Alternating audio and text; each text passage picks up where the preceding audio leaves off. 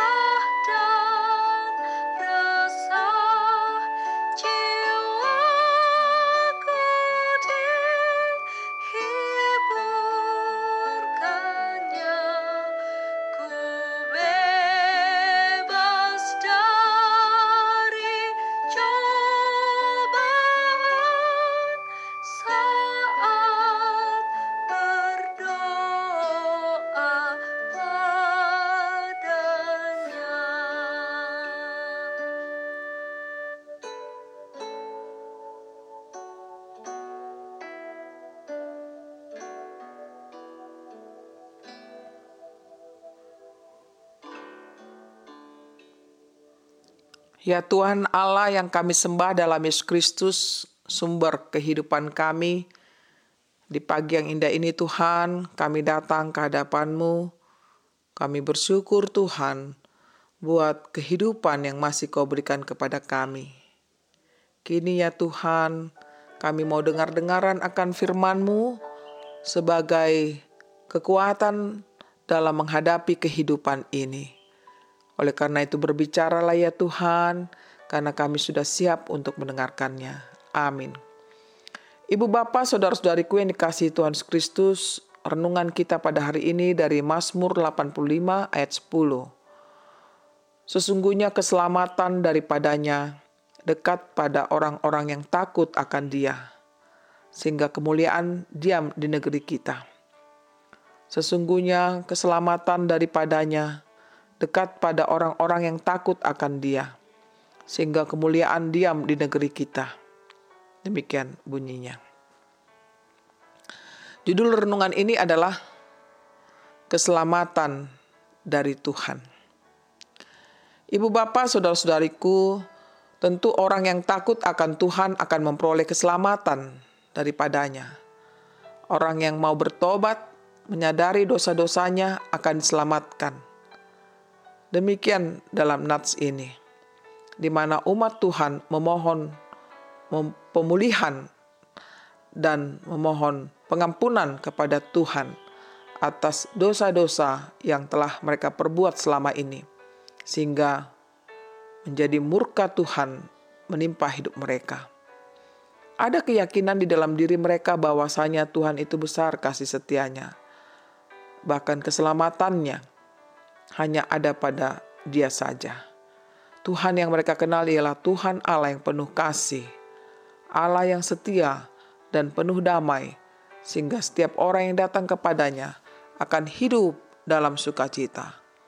Oleh karena itu, pemazmur melalui firman ini menghimbau kepada umat Tuhan pada masa itu dan juga berlaku hingga pada masa kini supaya hidup orang yang percaya adalah hidup yang takut akan Tuhan.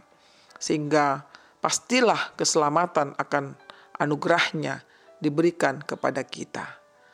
Dengan diselamatkannya tentu kita melalui penebusan Kristus itu kita mengalami kedamaian, mengalami sukacita sebagai orang-orang yang percaya kepadanya. Kemuliaan Allah lah nyata di dalam kehidupan kita di tengah-tengah dunia ini. Sungguh kita memuji Dia akan karya keselamatan itu yang telah dianugerahkan kepada orang-orang yang takut hanya pada Tuhan kita saja. Baiklah, Ibu Bapak sekalian, kita hidupi, kita imani keselamatan yang Tuhan telah janjikan kepada kita. Itulah yang menghibur kita, itulah yang menyemangati kita, memasuki kehidupan kita hari ini. Tuhanlah yang memberkati kita semuanya. Selamat beraktivitas. Amin.